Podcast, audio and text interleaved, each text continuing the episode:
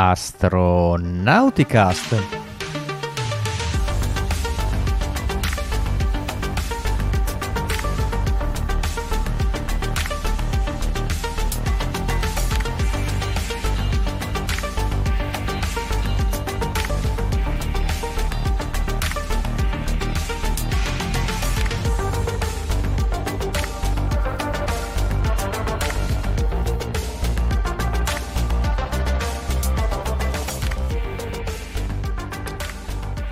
Astronauticast,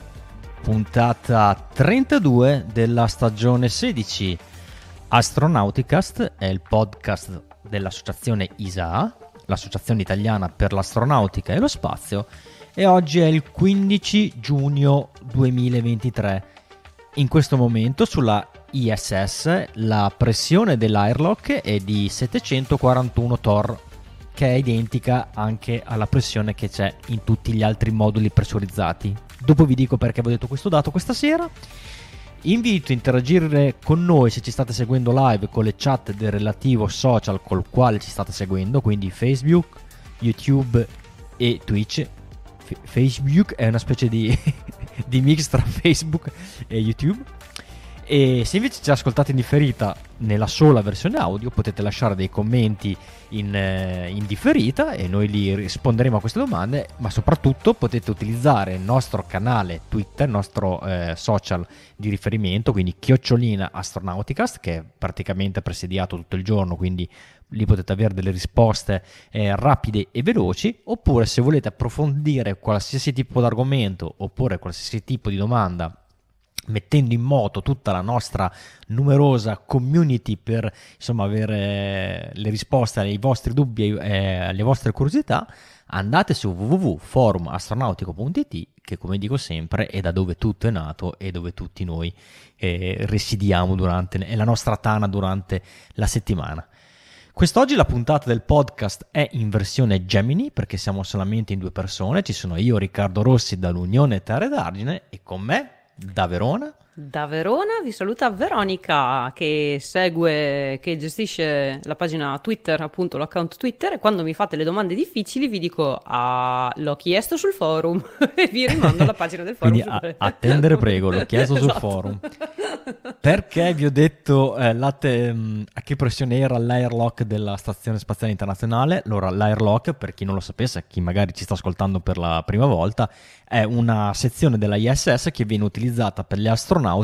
quando devono uscire all'esterno della ISS. Questo, eh, questa sezione, quindi questo modulo, viene isolato dal resto della stazione, viene tolta eh, l'aria all'interno del modulo, così gli astronauti, ovviamente muniti di tutta operatività extraveicolare, possono uscire da lì, dal boccaporto, e fare quello che devono fare. Esattamente come funziona, non so, per una camera di decompressione, ad esempio di un, un sottomarino, per, dirne, per fare un esempio. E ve l'ho detto perché proprio eh, adesso, mentre vi stiamo parlando, poco fa si è conclusa un'attività extraveicolare che è stata condotta da Bowen e Oburg, ehm, che hanno eh, installato l'ultimo set di pannelli Airosa sulla ISS, pannelli che sono arrivati tramite la Dragon CRS 28 qualche giorno fa. Per quanto riguarda i pannelli Airosa, magari se recuperate qualche vecchia puntata, ne abbiamo parlato più volte, si tratta di pannelli fotovoltaici di ultima generazione che sono stati montati eh, non su tutti, in, in realtà su tutto il traliccio della ISS, ma solo in alcune zone è vero che vanno a coprire un po' con la loro nuova, con, la, col fatto che vengono dispiegati i vecchi pannelli fotovoltaici, ma l'area che comunque va in ombra con l'arrivo di questi nuovi foto- pannelli è comunque eh, rimpiazzata eh, egregiamente da questi, dall'energia prodotta dai nuovi pannelli fotovoltaici che a parità di area messa in ombra sono molto molto più efficienti, quindi la ISS che negli anni è cresciuta ed è diventata sempre più energivora può continuare a lavorare e a insomma espandersi per quanto riguarda l'attività scientifica, che è poi lo scopo principale della ISS. Non, non, pensiate che debba fare chissà cosa, si tratta semplicemente di un laboratorio orbitante dove al netto insomma, delle visite dei, dei turisti, dei privati, dell'ass, dell'assemblaggio delle singole parti e di quant'altro, la sua operatività è proprio quella eh, di ospitare esperimenti da tutte eh, le parti del mondo e poter provare a insomma, scoprire nuove cose grazie al particolarissimo ambiente che c'è, c'è quello in microgravità che è una, mh, mm, così, una situazione, una, una, una caratteristica che non è possibile replicare a terra se non magari per brevi periodi con con, del, con, dei trucchetti, tipo facendo parabole con aerei oppure sganciando eh, dei piccoli esperimenti da, da, da, delle torri di caduta, però non si parla di eh, microgravità per pochi secondi o mini, mm, al massimo un minutino, roba così, sulla ISS si ha questa condizione eh, a lungo termine, quindi si possono fare esperimenti molto più articolati nonché poi tutti gli altri esperimenti che si possono fare nello spazio, indipendentemente che ci sia la gravità o no, il punto di, eh, come, come, si dice, il punto di vista della ISS è, è privilegiato per magari fare osservazioni particolari sul, della Terra o magari se si guarda dall'altra parte anche osservare lo spazio. E quindi eh, università di tutto il mondo se avete qualche eh, esperimento da proporre ci sono tutte praticamente le le community scientifiche sparse per il mondo hanno dei bandi per insomma, proporre qualcosa da fare sulla ISS, perché comunque eh, siamo europei, quindi eh, partecipiamo in quanto europei a questo progetto e come veniamo ripagati? Veniamo ripagati con degli slot, con delle offerte, che, quindi sia da aziende che, che a università per poter fare esperimenti sulla ISS. Parlando invece della puntata di quest'oggi, la numero 32, come vi dicevo, vedo dalla scaletta che sarà una puntata all'insegna dei vettori, quindi parliamo insomma, vettore è un termine generico per indicare il razzo, cioè quell'oggetto che da terra può portare nello spazio il nostro satellite, il nostro esperimento, il nostro carico utile. Rimaniamo in prima battuta in casa europea con gli Ariane, poi dopo andremo oltreoceano, quindi vero cosa ci racconti dell'Ariane? Perché leggo ar- dall'Ariane 1 ad oggi, quindi una panoramica a esatto. 360 gradi dell'Ariane. Esatto, perché tra oggi e domani dove- doveva esserci l'ultimo la- lancio dell'Ariane 5, che poi non verrà più prodotto, e quindi volevo fare appunto questa panoramica da, da dove arriva questo Ariane 5, quali, qual è stata la sua storia e così andiamo a vedere dall'inizio l'Ariane 1, che è stato il primo vettore, il primo veicolo di lancio sviluppato eh, da ESA, dall'Agenzia Spaziale Europea. In realtà prima ce n'era un altro, c'era un altro progetto, il progetto Europa, che era stato sviluppato dal Regno Unito però è andato malissimo, cioè quattro lanci, quattro fallimenti, il Regno Unito ha detto sapete cosa, io ritiro i finanziamenti, arrangiatevi. e questo, questo, questo progetto Europa è stato dal 1968 al 71. E così nel 79, quindi otto anni dopo, il CNES in realtà, non, non um, diciamo prettamente l'Agenzia Spaziale Europea, quindi il Centro di Studi Spaziali francesi, ha deciso che era comunque ora di creare un progetto europeo per quanto riguarda i razzi, i vettori. Quindi su proposta del CNES, eh, la, l'Agenzia Spaziale Europea ha eh, cominciato a finanziare e, mm, e mm, produrre, insomma, progettare questo Ariane 1. Era un razzo alto 47 metri e del diametro di eh, 3,8 metri. Aveva ben quattro stadi. E in realtà l'ultimo stadio, che era quello che porta poi il satellite in orbita, quindi come lo chiama le, um, l'Electron, che è uh, la, la, Rocket Lab, il kick stage, diciamo, sì. non era considerato. Però, insomma, diciamo che comunque aveva quattro stadi. Il primo stadio era, uh, aveva dei motori, quattro motori Viking um, a stato liquido, e quindi idrazina e tetrossido di azoto, ricordiamo che siamo nel 19, 1979, quindi prima addirittura degli anni 80. Uh, eh, il secondo stadio aveva un motore Viking, sempre a stato liquido. Il terzo stadio aveva un motore eh, HM7A che andava già a ossigeno liquido e idrogeno liquido. E poi il quarto stadio si chiamava Mage, Mage 1, che era a propellente solido. E questo vettore um, dunque, poteva portare fino a 1850 kg in orbita geostazionaria. Era un vettore piccolino, ma per l'epoca, essendo il primo, insomma, già tanta roba. E, um, questa nell'immagine che vedete è un, un lancio di giugno, ha fatto fatto uh, dunque, no, non mi sono scritta quanti, quanti voli ha fatto, ma non ha fatti tantissimi, mi sembrava. Eccolo qua, c'è scritto qua 11 lanci, 11 lanci, 9 successi e 2 fallimenti, quindi insomma già eh, un buon progetto. Pensate che questo, questo vettore, consideriamo insomma l'epoca di cui stiamo parlando,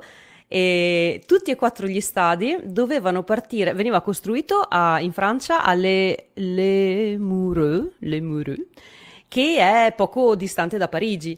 E, e, tutti e quattro gli stadi venivano poi portati a Le Havre, al porto più vicino, diciamo, tramite la Senna. Quindi venivano caricati sulle chiatte e si faceva questo viaggione lungo la Senna fino al porto più vicino. E dopo da lì in nave veniva preso e portato a Kourou.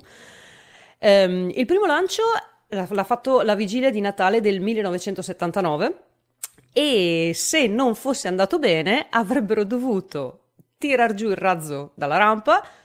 riprenderlo e riportarlo in Francia per fargli poi tutte le verifiche del caso, perché all'epoca a Kourou non c'era un sistema per poterlo valutare in toto e quindi avrebbe dovuto rifarsi anche il viaggio eh, lungo la Senna. Per fortuna invece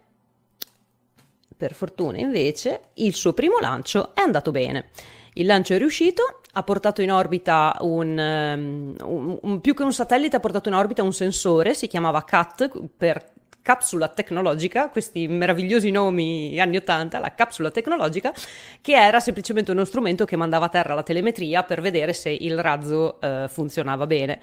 E oltre a questo aveva anche un dummy, quindi un, un finto satellite, un, car- un peso di eh, 600 kg di lega di alluminio per simulare appunto la massa di un satellite. Quindi questo volo primo è andato bene, il volo successivo non è andato bene invece, però già, già che il primo va bene, insomma ci, ci, ci si crea un minimo di fiducia. Eh, il secondo quindi non è andato bene, doveva, mm, c'è stata un'instabilità nella camera di combustione di, di uno dei, dei, dei, motori e, e beh, comunque su nove lanci eh, ne sono andati male due, quindi, cioè su undici lanci ne sono andati male due e quindi va bene. L'ultima volta ha volato nel febbraio del 1986 perché poi a maggio c'era già pronto il primo, mettiamo, eh, il primo Ariane 2, eccolo qui, Ariane 2 che ha volato dal 1986 fino al 1989, quindi per tre anni, aveva ehm, tre stadi questo. Il primo stadio aveva i soliti quattro motori a stato liquido, i Viking, e il secondo e il terzo stadio altri un, un motore a testa, sempre Viking, a stato liquido. Di differenza rispetto all'Ariane 1 aveva i, i motori un pochino più eh, potenziati e il terzo stadio era un pochino più alto. Ovviamente se devi fare una, progressio- una progressione devi portare anche un po' più di carico utile. Infatti questo portava fino a 2175 kg in um, orbita di trasferimento in GTO, quindi in orbita di trasferimento um, in, in, orbita di trasferimento, punto, che è l'orbita che di solito si tiene in considerazione per calcolare la massa nei, nei vari razzi diametro sempre 3,8 metri e l'altezza 49,2 metri, quindi leggermente più alto rispetto al, all'Ariane 1. Il primo lancio fallisce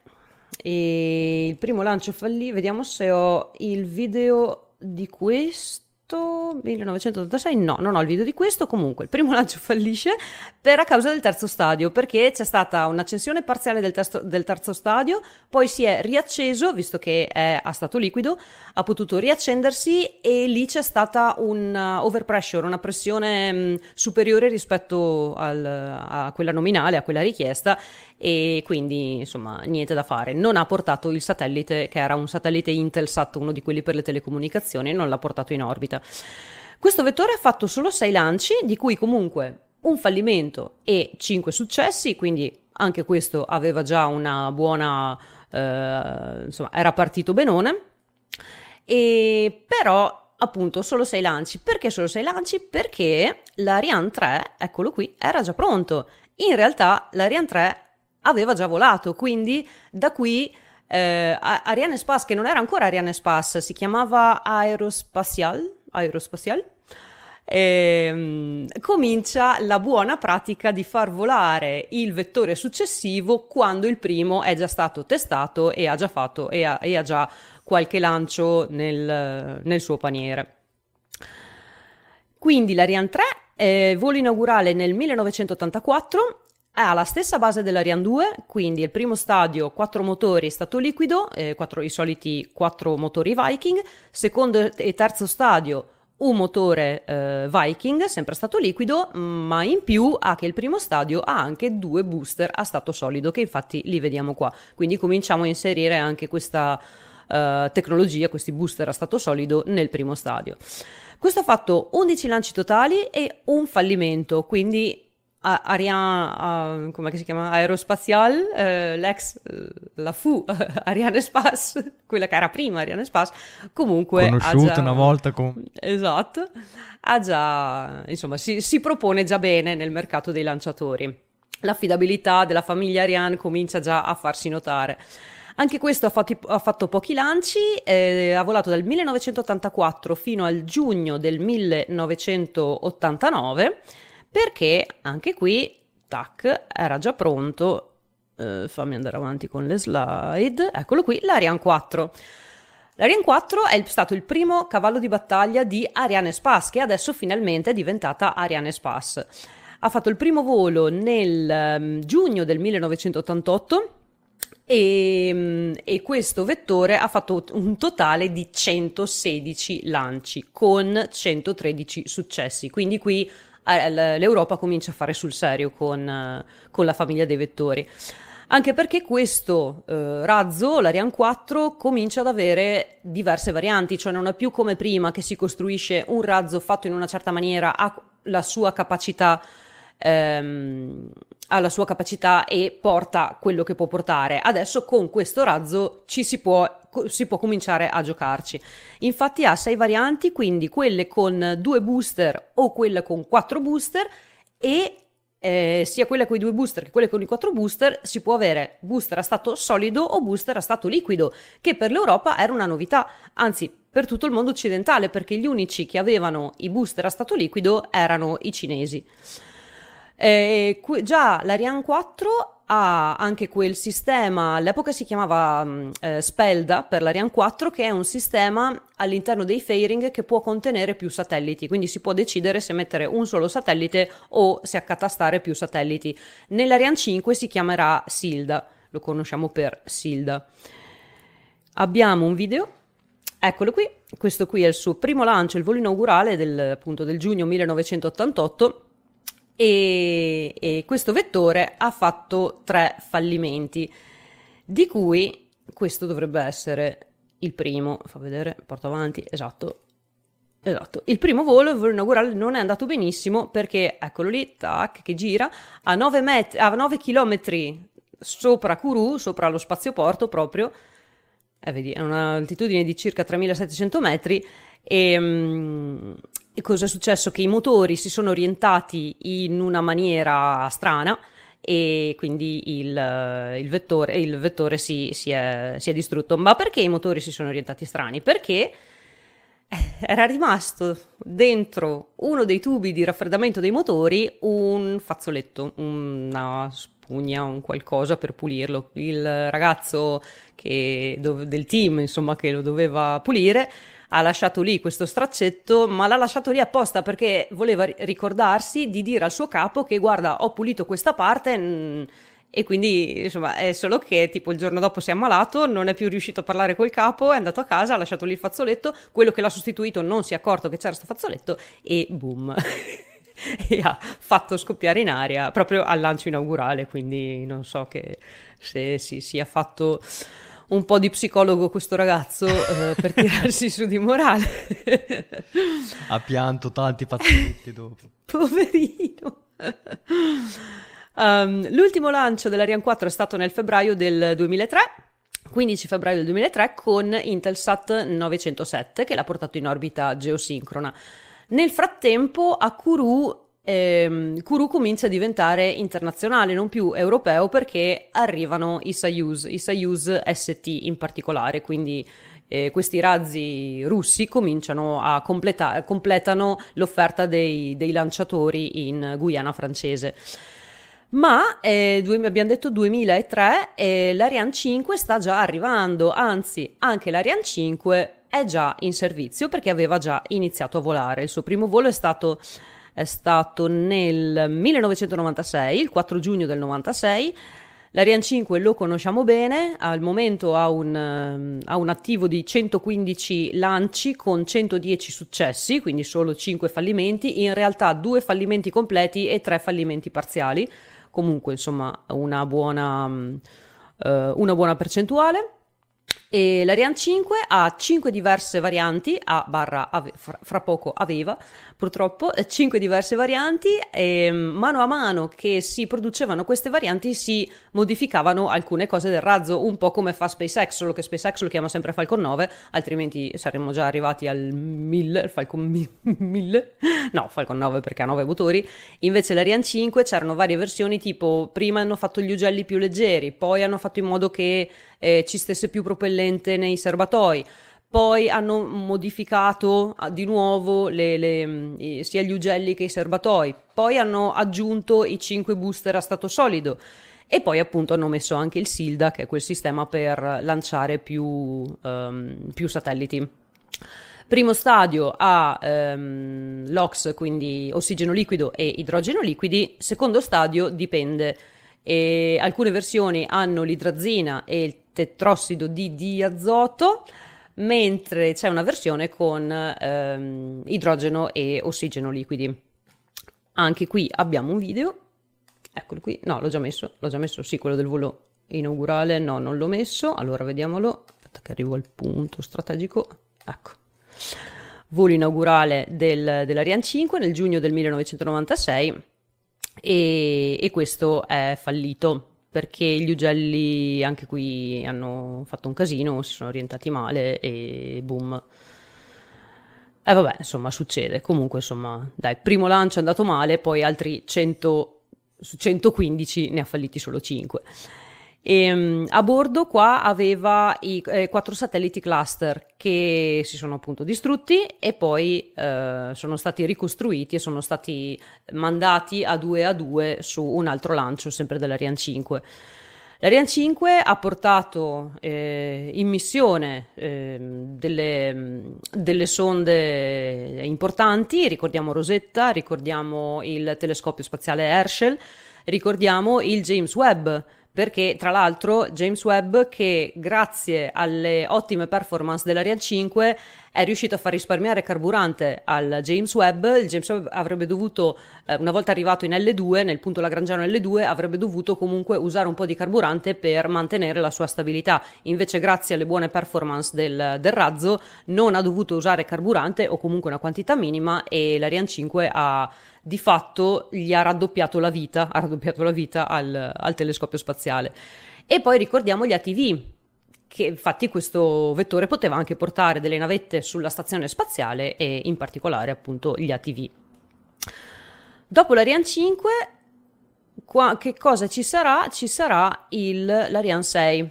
Ariane 6 che avrebbe dovuto essere lanciato nel 2020 e invece a causa dell'aumento di costi, poi c'è stata la pandemia, ci sono stati un po' di casini e quindi con l'Ariane 6 andiamo a fermare quelle buone pratiche di lanciare il vettore successivo quando l'altro ha già volato perché eh, adesso viene dismesso l'Ariane 5 e l'Ariane 6 non ha ancora volato. Comunque eh, ESA sta mantenendo, mh, mm, ci sta mantenendo aggiornati sulle sue pagine e a inizio giugno aveva... Mh, mm,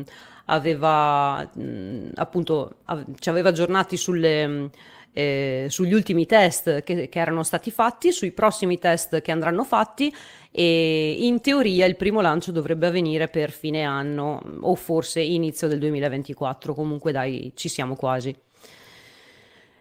Ecco, questo è quanto. Ricordo l'aneddoto che piace sempre spesso raccontare anche a Marco Casolino ogni tanto quando lo ascolto su Scientificast per quanto riguarda gli epic fail. Lui gli piace tanto citare il failure dell'Ariane 5 del primo volo perché praticamente era stato eh, non era stato adeguato il software di volo che eh, praticamente veniva utilizzato sull'Ariane 4, quindi il computer stava le- leggeva dei valori che eh, sarebbero stati strani o comunque avrebbero causato un fallimento sull'Ariane 4, ma tu eri imbarcato su un Ariane 5 che stava andando tutto perfettamente, quindi questo misleading, questo eh, malinterpretare interpretar male questi dati pensando di essere su un vettore o un altro ha causato questo, questo, questo, fallimento, insomma, quindi tra fazzoletti e software sbagliati, insomma, non, non, non spesso diciamo ah, facciamo un po' così della facile ironia su quello che magari accade a casa Roscosmos, o... però anche noi abbiamo delle belle delle belle cosette da raccontare. Cioè, eh, e capisco anche come mai mm, quando raccontiamo queste cose, magari il, il telespettatore generalista gli, cas- gli, casca un po' le braccia perché uno dice: Cavolo, stiamo parlando di campo aerospaziale, tutto dovrebbe essere controllato, ricontrollato. Eh, però a volte il, il, mm, il, livello di complessità è tale che, che si perdono queste cose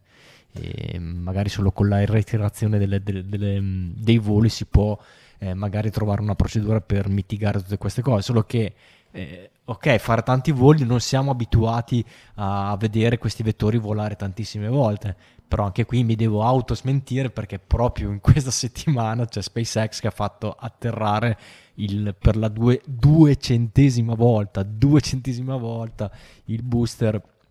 uno dei loro booster uno, ha recuperato uno dei suoi booster, quindi probabilmente l'unica è veramente SpaceX che ha una mole di dati tale che mm. eh, per poter ottimizzare il processo dei lanci e eh, ridurre drasticamente le, le, percentuali di errore, questo è una anche delle tante altre cose, aspetti che, mm, che, che, che per SpaceX sta, sta, pagando, insomma sta facendo veramente da, da, padrone per quanto riguarda il ratio di lanci, quindi il numero di clienti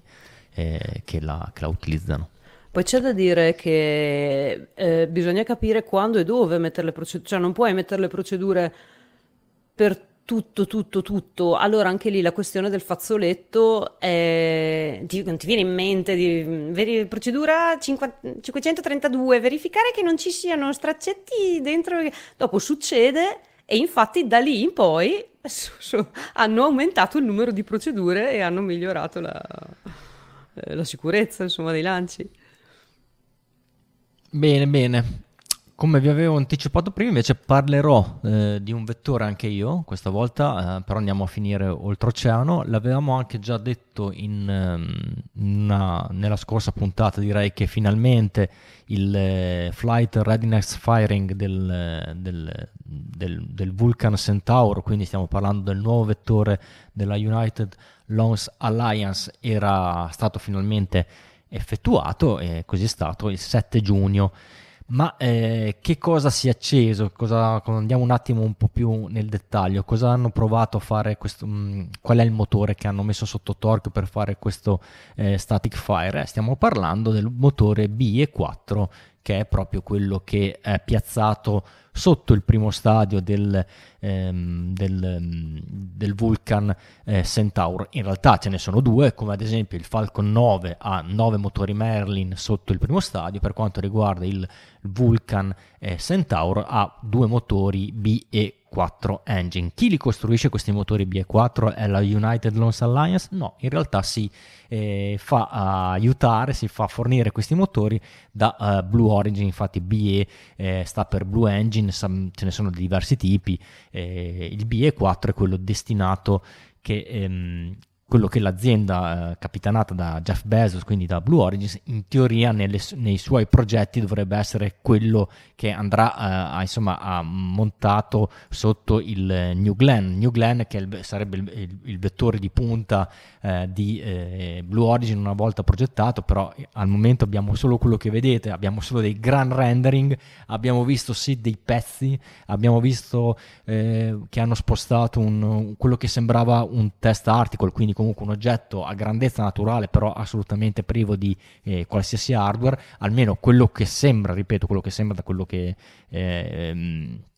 trapela nelle immagini anche perché Blue Origin non fa pubblicità uh, a quello che sta facendo. Non è, non è, come NASA che per lo sviluppo di SLS fa vedere step by step l'avanzamento, lavori dei vari eh, processi produttivi del razzo, è un'azienda privata, quindi questi progetti, questo stato di avanzamento lavoro ri, rimane sotto eh, segreto industriale, poi dopo quando saranno pronti eh, ci faranno vedere. Quindi per adesso Blue Origin cosa abbiamo visto? Abbiamo visto che fa questi eh, simpatici voletti turistici con, eh, con VIP di varia natura, con New Shepard, che comunque è un, è un giochino, detto tra, tra, di noi, questo hopper che fa un volo suborbitale per fare, provare l'ebbrezza della microgravità per qualche eh, minuto a, eh, insomma, al turista pagante, però insomma loro puntano a, insomma, a mettere sul mercato questo bel vettore e quindi i BE4 non li vediamo montati su questo vettore, ma li vediamo montati su quello che sarà, come avevo anticipato, il Vulcan Centaur. Andiamo a vedere un attimo nel dettaglio un, pomino, un pochino meglio come è fatto questo Vulcan Centaur. Se ci state seguendo in diretta, questo, vi sto facendo,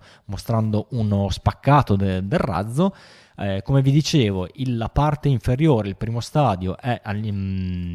servita da due motori eh, B e 4, mentre l'upper stage, che eh, si chiama Centaur come storicamente tutti gli upper stage eh, della, della, famiglia dei razzi della United Launch Alliance, l'ultimo dei quali è l'Atlas 5 che ha l'upper stage Centaur, in questo caso stiamo parlando, parliamo di un Centaur che si chiama Centaur 5 e eh, Centaur 5 che a, che a, sua volta ha uh, due motori RL10 per uh, farlo funzionare. RL10 sono motori storici prodotti dall'Aerojet Rocketdyne, eh, probabilmente i primi esemplari sono stati prodotti negli anni 60, poi chiaramente sono giunti fino ad oggi a noi, non come erano eh, 50 anni fa, ma hanno avuto diverse evoluzioni, però questo è un motore che eh, ha avuto una storia molto, molto longeva, un motore di successo,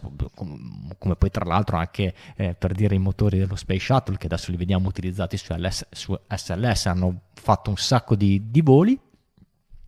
E, ehm, però uh, una cosa curiosa è che mentre BE, il BE4 engine, quindi il motore BE4 è alimentato da metano e ossigeno, l'upper stage è invece a idrogeno e ossigeno, quindi abbiamo anche questo, questa differenza dei propellenti, magari siamo abituati a vedere magari razzi in cui tutte la serie di motori hanno gli stessi eh, propellenti, forse anche per una questione tecnica, pratica più eh, per, per, ottimizzare un po' anche il processo di rifornimento del razzo stesso, che eh, nel caso nel, di un razzo che ha, ha, lo stesso propellente per tutte le sue unità, eh, possiamo utilizzare due cisterne per riempire tutto il razzo, qui dobbiamo avere anche la terza cisterna perché oltre al metano, oltre all'ossigeno abbiamo anche l'idrogeno per il Centaur. E, ehm, come vedete da questa slide, quindi questo stiamo parlando di un razzo a due stadi, quindi abbiamo lo stadio inferiore, abbiamo il Centaur 5 come upper stage, abbiamo un fairing dove possiamo mettere il nostro carico utile eh, fairing che è di due misure, quindi a seconda del carico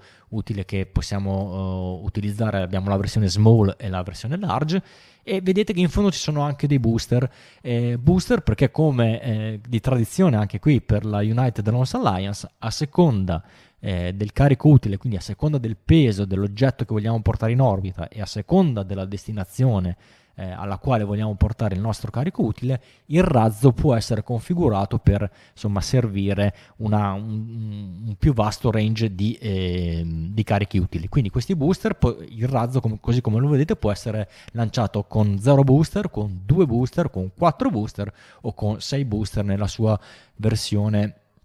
eh, diciamo più potente. Esiste anche in sviluppo una versione ancora più potente che ve- vedete in questa slide eh, rappresentata di sotto, eh, in cui il primo stadio è sostanzialmente uguale a quello del, del razzo che vi ho appena descritto, quindi però stiamo parlando della, della versione più potente, quindi quella con 6 booster. Quello che cambia è, guardate attentamente, a parte il fairing che è più grande, quindi il razzo è più lungo, ma questo perché il razzo è più potente, quindi può ospitare anche una coppia di satelliti di eh, insomma, grandi dimensioni, però quello che cambia eh, sostanzialmente, se vedete bene, sono gli ugelli, la dimensione degli ugelli degli RL10 dell'upper stage, dove nella versione in alto, cioè quella meno potente, sono, li vedete sono un po' più piccoli, mentre nella versione eh, del razzo sotto, nella versione diciamo ultra potente sono un po' più grandi. Questo tipo di motori si chiamano RL10CX, quindi la variante CX degli RL10 è attualmente in progettazione e questo ugello maggiorato permette al razzo di avere prestazioni superiori e eh, tant'è che non solo ehm, Tori Bruno e la United Lost Alliance punta a pensionare l'Atlas 5 sostituendolo con il Vulcan Centaur in tutte le sue versioni,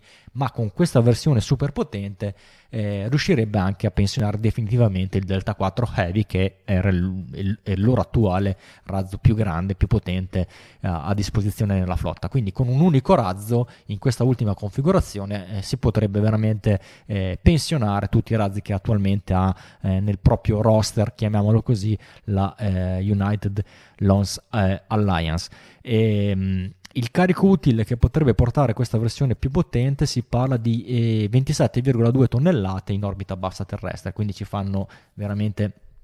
eh, tutto, riescono a veramente a coprire tutto il mercato eh, che eh, eventualmente gli viene, eh, poten- viene potenzialmente insomma, eh, esposto a questo tipo di, di lancio.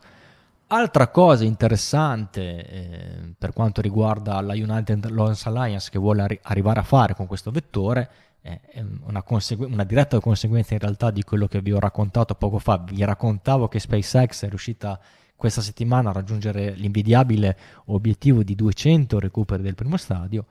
e anche eh, United Alliance Alliance vorrebbe recuperare i, i, il primo stadio. In realtà non il primo stadio, loro interessa recuperare i motori, che come potete facilmente intuire è la eh, cosa più costosa del, del, del, primo stadio. Insomma, i booster sono solidi a perdere. Il cilindrone, insomma, che contiene il serbatoio, che è il resto del primo stadio, decidono che può essere, che può essere a perdere. Come, cosa ci inventiamo per eh, recuperare i motori? Allora,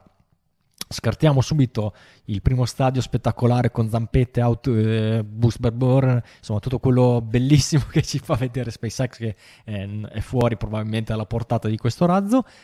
Scartiamo l'ipotesi elicottero, insomma, diciamo quello che, sta, quello che ha provato a fare, quello che sta facendo magari eh, Peter Beck con la, Rotter, con la, Rocket Lab per recuperare i suoi Electron, che comunque sono razzetti più piccoli. Questo è un razzo molto, molto grande. Eh, cosa si stanno inventando quelli della United Launch Alliance? Loro contano almeno, anche qui stiamo parlando di rendering e di, insomma, dell'ultima versione di quello che vorrebbero fare, poi magari in corsa cambieranno idea si stacca eh, dal primo stadio la sezione motori, quindi diciamo la calottina che in fondo che contiene i due motori, poi all'interno della calottina dei motori ci dovrebbe essere un sistema gonfiabile per eh, il rientro atmosferico. Abbiamo visto decine probabilmente negli ultimi anni di dimostratori tecnologici di sistemi gonfiabili per il rientro. Bene, questo sarebbe forse il primo la prima applicazione veramente importante di questo sistema, quindi voi eh, immaginatevi che da, dal blocco motori si gonfia questa specie di canotto a forma di, di cono che eh, permette a, al, al, al, gruppo motori di rientrare in maniera aerodinamica nell'atmosfera, quindi rallentare senza, senza danneggiarsi.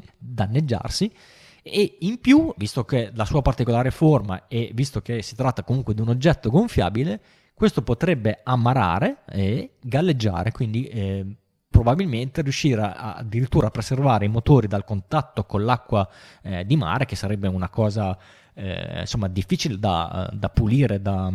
da, togliere mentre si fa il refurbishing, il ricondizionamento dei motori ripescati. Quindi eh, è sicuramente una soluzione fattibile che permetterebbe eh, eh un bel risparmio di soldi perché il motore, eh, insomma SpaceX insegna, pensate se avesse dovuto fare 200 per 9 motori tutte in, dalle missioni eh, da quando hanno cominciato ad adesso che, che insomma il, a livello di costi non è assolutamente marginale, quindi staremo a vedere se Tori Bruno riuscirà a, eh, insomma, eh, e la United Loss Alliance a eh, insomma, mettere in piedi anche questo sistema, magari non prim- dai primi voli, ma magari nella versione definitiva del razzo.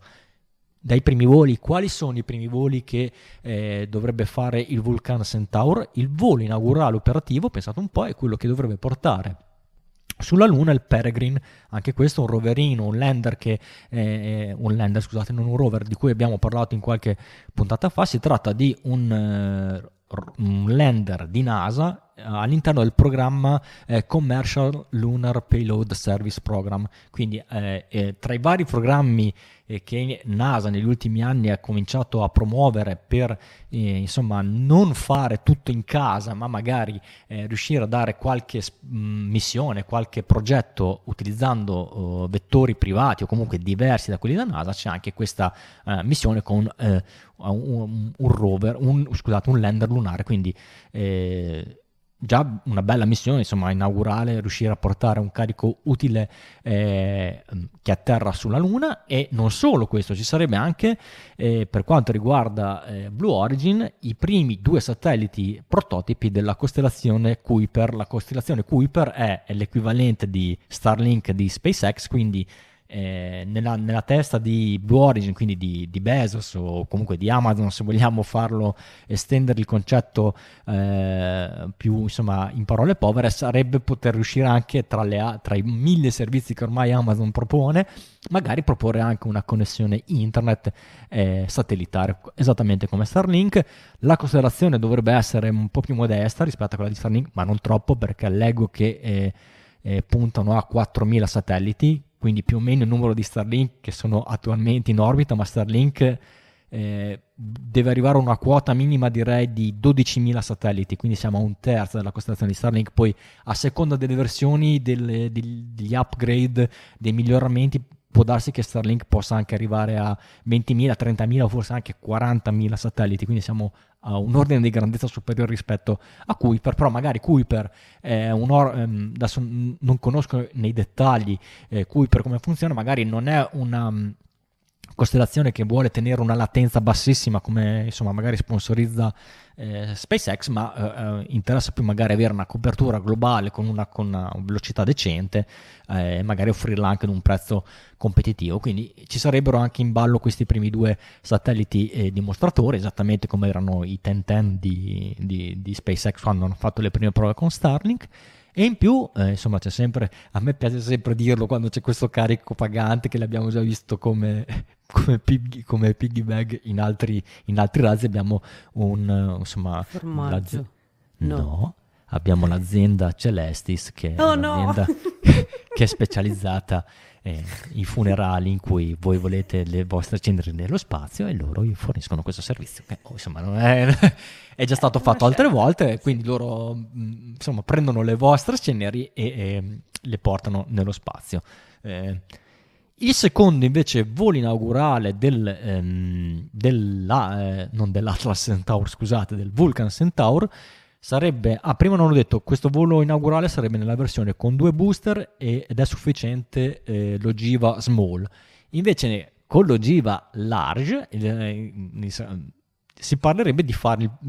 nel secondo volo il volo inaugurale del Dream Chaser, quindi anche qui sarebbe molto molto bello eh, vedere, eh, parte subito col, col botto con missione di altissimo profilo questo Vulcan Centaur, quindi stiamo parlando del piccolo spazioplano non eh, con equipaggio, che però eh, è, ta- è, tanto tempo che se ne parla del suo sviluppo, quindi lo, dovremmo vederlo finalmente volare.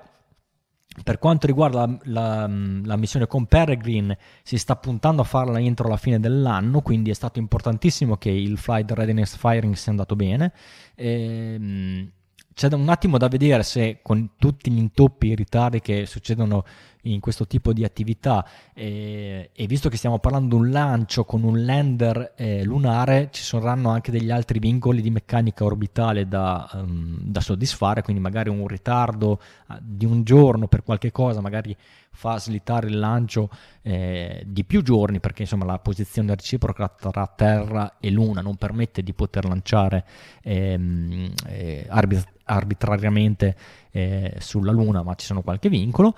e invece per il Dream Chaser si parla del, del, primo quarto, quindi dei primi quattro mesi del 2024, quindi comunque sono tempi relativamente stretti, sempre se quello che eh, insomma l'analisi dei dati che stanno facendo gli ingegneri per quanto riguarda l'accensione dei BA4 darà eh, risultati positivi.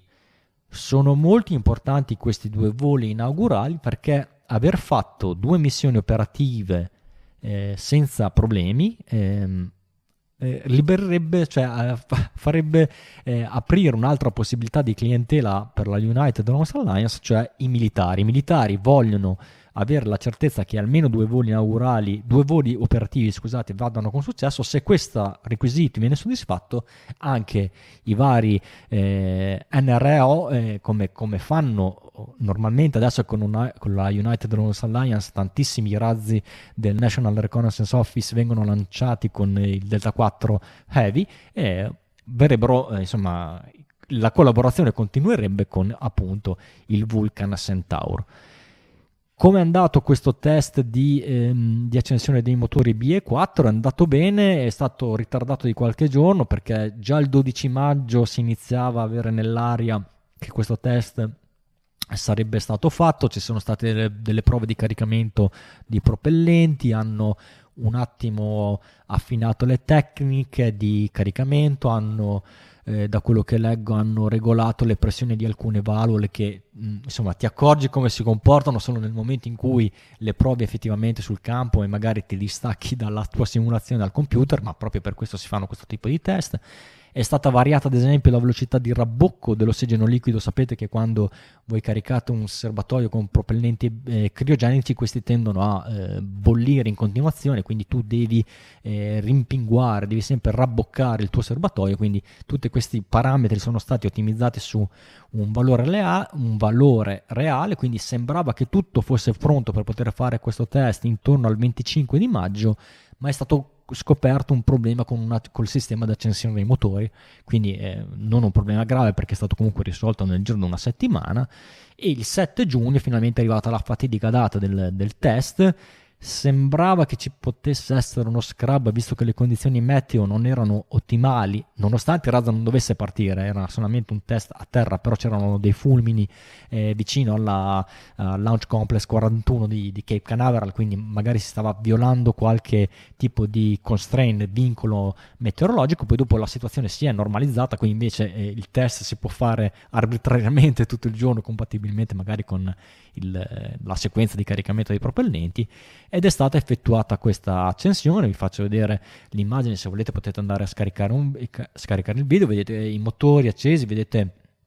la fiamma blu, blu astra che è tipica dei motori uh, a metano e ossigeno, vedete anche le scintille, vi eh, faccio questa piccola digressione sulle scintille perché su Facebook è arrivata una domanda su queste cose ed è per quello che anche inizio puntata vi dico se avete dubbi, domande, ponetecele perché uno si chiedeva ma perché in tanti lanci vedo sempre questa cascata di scintille che viene eh, sparata da questi emettitori eh, eh, laterali vicino agli ugelli dei razzi cosa servono? Eh, contrariamente a quello che si possa pensare, non servono per insomma, fare la, la, scintilla per accendere i motori, un po' come fate col gas a casa per, con il vostro accendino, col vostro appunto accendi fornelli, ma eh, visto che voi quando state per accendere il vostro motore iniziate a, a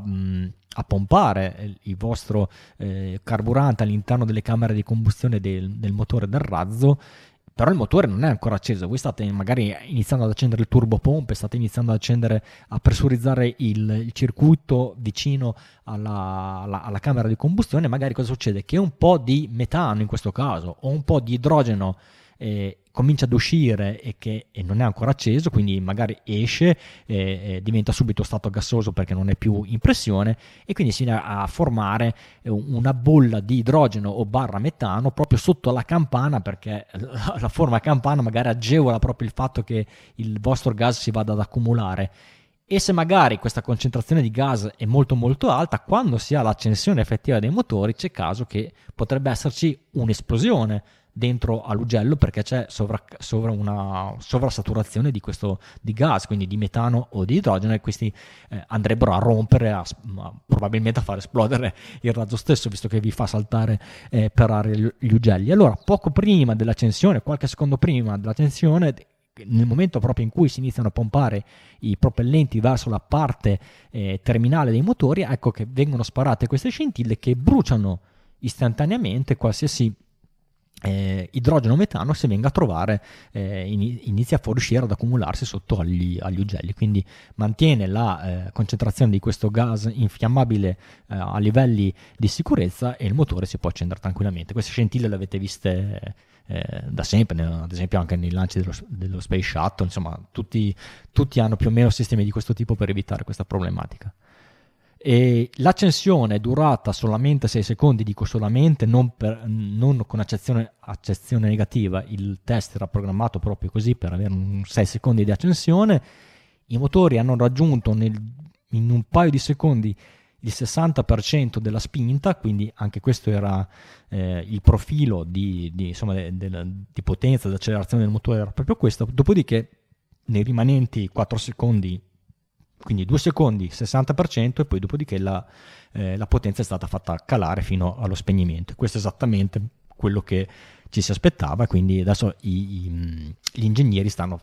mm, insomma, validando i dati che hanno preso per trarre le loro considerazioni. Le prime eh, dichiarazioni a caldo della United Launch Alliance è che il motore, eh, probabilmente lo sviluppo del, del razzo nella sua interezza con, con il successo di questo test eh, di stato del, no, il, um, lo stato di avanzamento lavori per la progettazione del razzo con questo test di successo è arrivato al 98%, quindi manca un 2% per il completamento del razzo e probabilmente quel 2% rimanente ancora non è tanto legato quindi al, al, comparto primo stadio che comunque è stato testato funzionante, ma qualcosa su Centaur che stanno ancora lavorando, ottimizzando eh, ci devono ancora lavorare sopra, anche perché se vi ricordate qualche mese fa, a marzo, al, al Marshall Space Center, eh, proprio un Centaur è esploso. Eh, quindi c'è qualcosa che da, da, da mettere a posto. Da, da quello che leggo, da, quello che dice Tori Bruno, è abbastanza rassicurante. Quindi eh, si pensa che il problema che ha causato questa esplosione sia stato identificato, circoscritto e corretto. Quindi tutto fa presupporre che vogliano rispettare la timeline di fare il benedetto volo inaugurale prima della fine dell'anno, quindi prima della fine del 2023. Se invece ci saranno dei ritardi, tutto andrà a slittare, ma saremo qui a raccontarvelo. Uh, Ricky, c'è, c'è, una domanda in chat di Ribomboclat che chiede come, se, come sono prodotte le scintille. Oh, direi che si chiamano Radial Emitter eh, ROFI dovrebbe essere l'acronimo Ribomboclat, una cosa del genere, eh, Radial Igniters, e sono de, de, degli, degli sparascintille, adesso non so te, tecnicamente come venga, venga, prodotto, però secondo me se fai una ricerca di, di, su questo termine lo trovi proprio magari un po' più nel dettaglio come viene, viene fatto, comunque niente di, di esotico, ci sono, penso in qualche maniera, come dico, banalmente come dico io in cucina, ci sarà che abbiamo un piezo elettrico per fare le scintille, lì ci sarà qualcosa per, per far sparare queste scintille, questa cascata di scintille.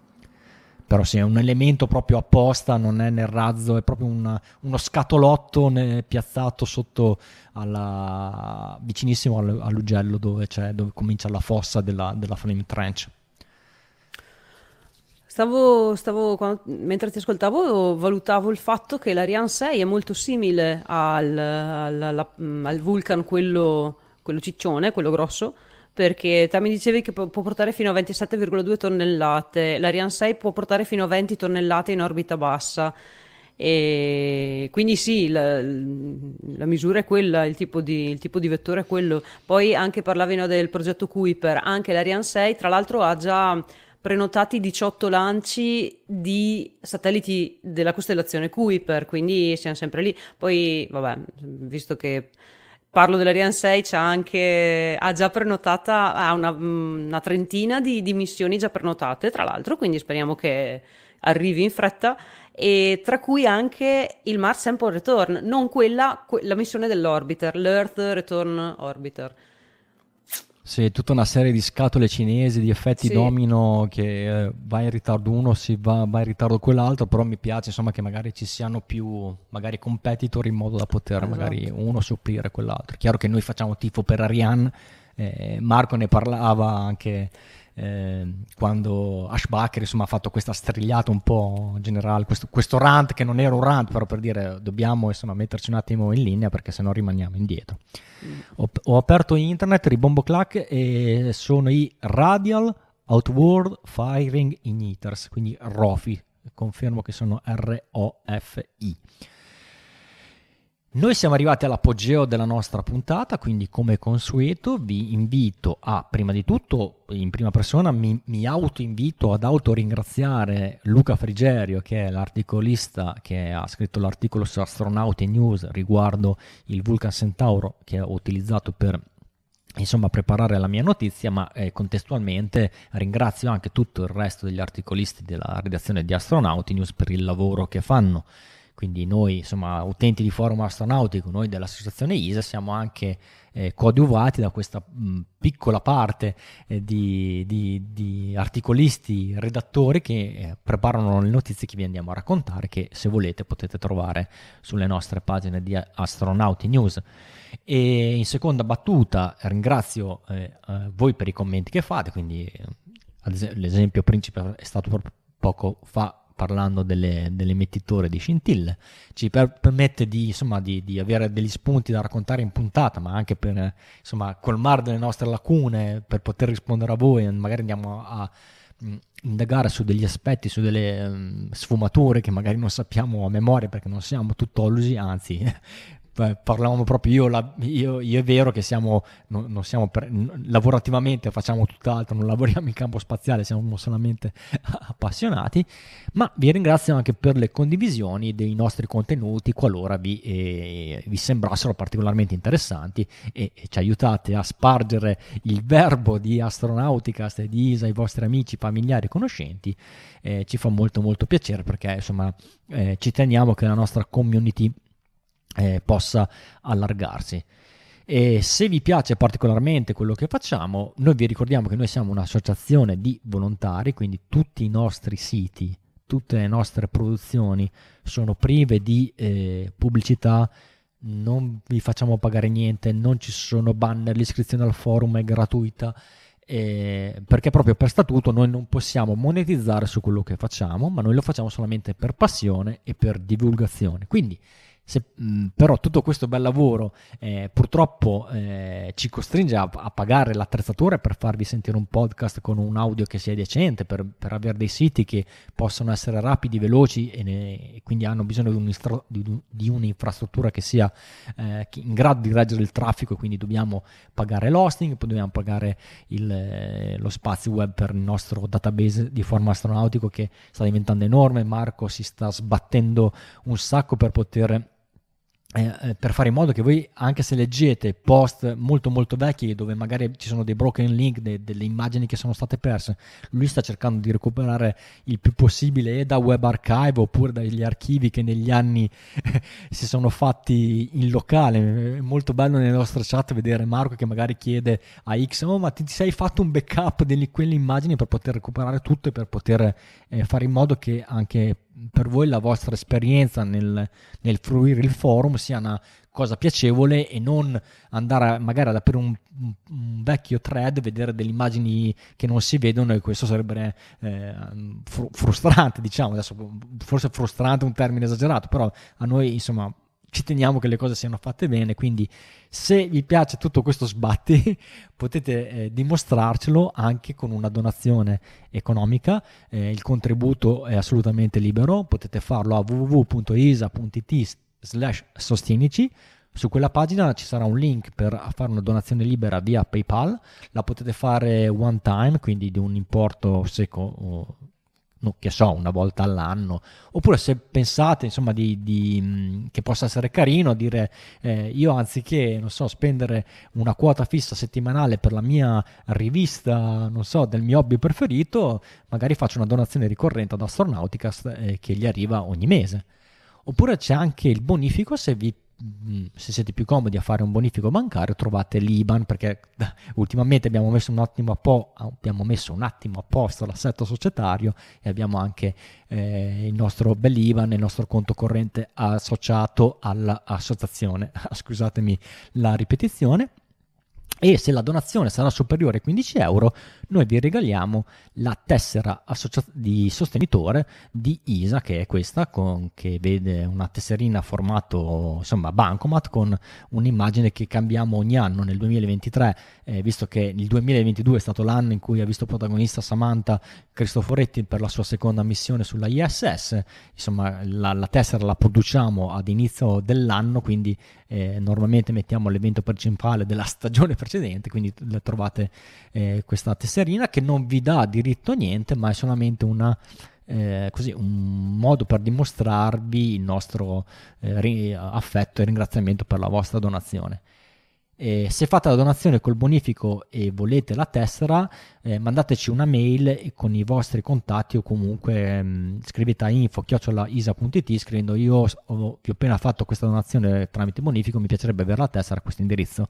Eh, con PayPal i vostri dati riusciamo a, a recuperare almeno una mail da, da, PayPal stesso, col bonifico chiaramente non, non abbiamo la possibilità di risalire a voi, a meno che magari nella causale non mettiate qualcosa, però nel dubbio potete mandarci tranquillamente un'email per eh, darci indicazioni per quanto riguarda la eh, consegna della tessera. Quindi grazie, grazie ancora. Se, eh, siamo arrivati a giugno, eh, delle donazioni arrivano ancora e questo ci fa molto molto piacere. Come, mh, mm, come potete immaginare, cioè ogni anno magari abbiamo il picco delle donazioni nel momento in cui pre- presentiamo la tessera nuova. E comunque quest- questa coda di, di, di,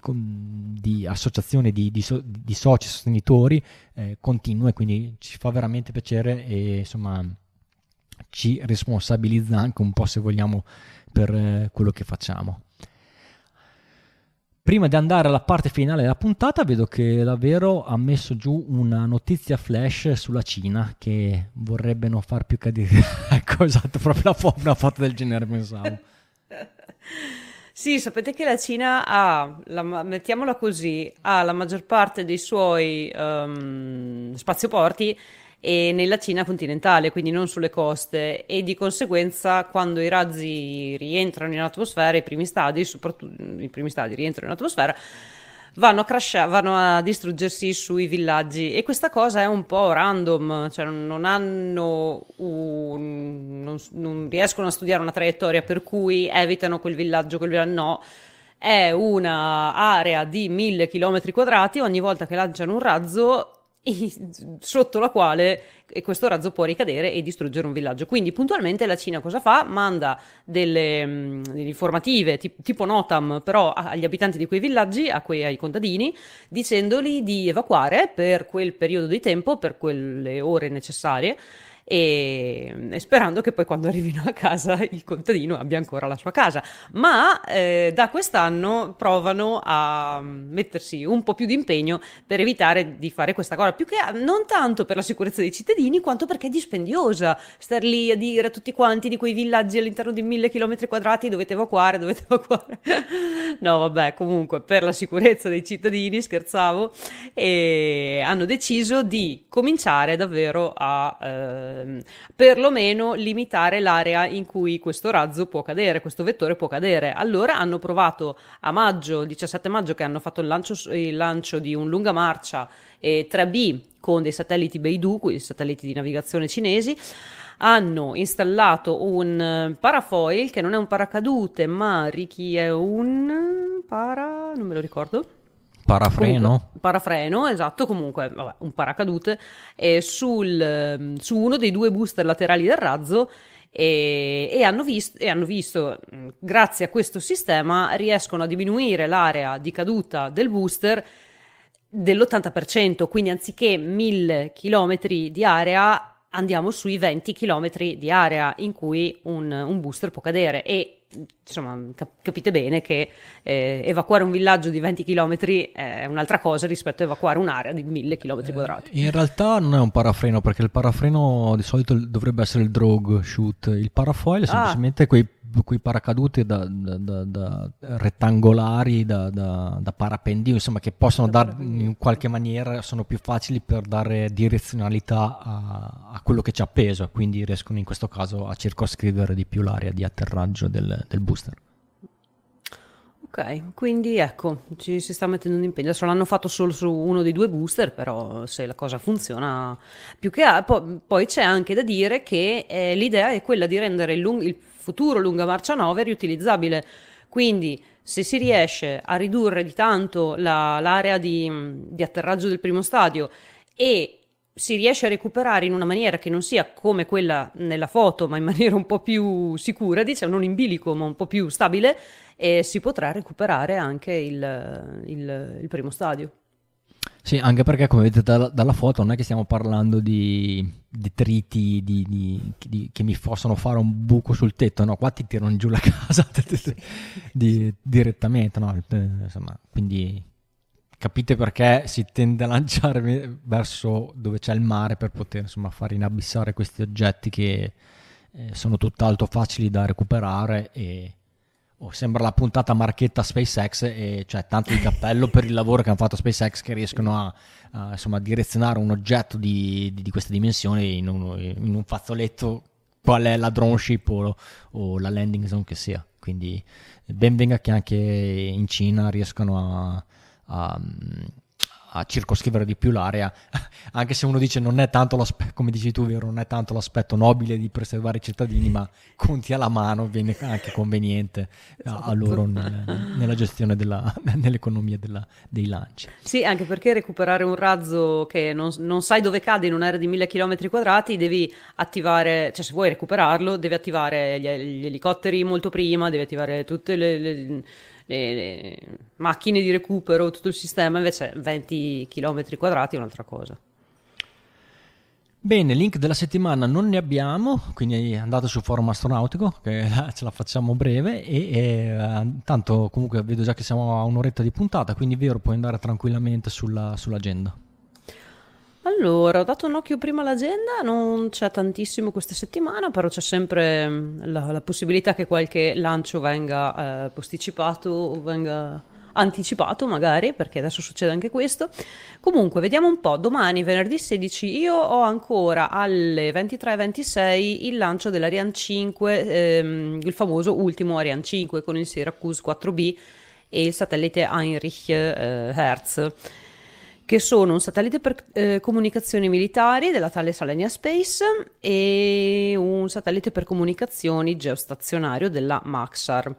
Adesso vediamo se cambierà l'orario perché da, da quello che so eh, questa sera non è stata data la nuova data di lancio, quindi vediamo se rimane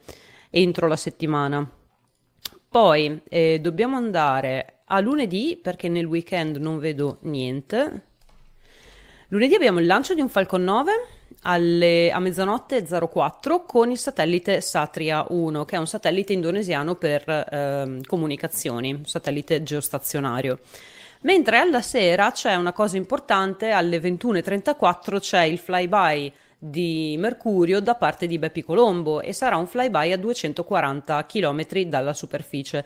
Avevo letto che è un flyby nella parte in notturna, però scatterà delle foto, non lo so che cosa arriverà, probabilmente scatterà delle foto del prima e del dopo, insomma sul terminatore o giù di lì. Esatto, e, esatto non, non prendetemi, cioè, prendetemi, con le pinze perché ah, ho, ho, ascoltato di sfuggita questa, questa news, comunque lunedì sera qualcosa vedremo. Martedì 20 ci sarà un contatto ARIS alle 12.15 con il Mohammad bin Rashid Space Center, quindi il, l'astronauta incaricato a bordo della stazione spaziale sarà Sultan Al-Nayadi e che sarà in contatto alle, sì, esatto, alle 12.15. Sì. Noi, noi non lo sentiamo, vero Ricky? Allora, direi Dubai. che quelle, quelle, simulazioni che ho fatto al limite in Sud Italia si può magari mm. sentire l'inizio del QSO, comunque non è favorevole, però te, mi sono accorto così guardando questi contatti ARIS con gli Emirati che loro normalmente fanno, sono tutti uguali nel senso che le varie scolaresche vanno al, uh, direttamente alla sede della, dell'agenzia spaziale di eh, Emiratina perché comunque Dubai comunque sono tutti lì e mhm. quindi mm-hmm. c'è la stanza già attrezzata non, non, ci sono mai live però dopo magari mh, rilasciano qualche scatto c'è questa grassa questa grassa, scusate, questa grossa sala controllo con, con le radio dove poi gli studenti fanno le domande. Poi, mercoledì 21 giugno abbiamo il lancio di un Delta 4 Heavy che aveva nominato prima Ricky, è uno degli ultimi questi, adesso se non sbaglio c'è un lancio all'anno e fino al, non mi ricordo quanti ne sono rimasti di Delta 4 Heavy, e con il satellite Enroll 68, quindi un satellite uh, militare, o probabilmente militare. Alla sera c'è il contatto ARIS con SPACE, che è lo Space Sport Area Conference for Educa- Educators, che è un'area nel Kennedy Space Center, e appunto con la quale si farà un contatto ARIS. L'astronauta incaricato sarà Sultan Al-Neyadi, nonostante sia un contatto eh, americano, e sarà diretto con AJ, AJ9N oppure Intelebridge, non hanno ancora deciso qua cosa c'è da fare. Comunque sarà un contatto alle 16.51. E poi giovedì c'è un altro contatto Aris, sempre con il Mohammed bin Rashid Space Center e Sultan Al Neyadi, che si dà da fare questa settimana con la radio, questo alle 10.37 di mattina. E giovedì 22 ci sarà anche un flyby, il sedicesimo flyby di Parker Solar Probe con il Sole. Mentre alla sera ci sarà l'attività extraveicolare, la 59, l'attività russa 59, con Prokopiev e Petelin che andranno ad attivare l'airlock che avevano installato su Nauka nell'attività eh, extraveicolare precedente. E alla sera invece alle 21.30 torniamo noi con la prossima puntata, a meno che non andiamo in vacanza, non lo so, comunque vi facciamo sapere. Mi piace che da puntata a puntata ci sono anche due EVA a, a scandire, questo, eh, c'è, stata, c'è stata questa curiosa coincidenza. Benissimo, vero, grazie per la compagnia. Noi iniziamo ad estendere le green perché ormai il periello l'abbiamo superato e stiamo facendo boost, back, boost back burn per tornare a casina. Io faccio partire la sigla di chiusura, eccola che arriva. Ringrazio tutti quelli che ci hanno seguito, quindi eh, con me Riccardo Rossi dall'Unione Terre d'Argini a tenervi compagnia c'è stata da Verona. Da Verona Veronica che vi saluta e vi dà appuntamento a giovedì prossimo. E nel frattempo passate un buon weekend o un buon parte della settimana che, ci, che state passando nel momento in cui ci state ascoltando e fino alla prossima puntata ad Astra.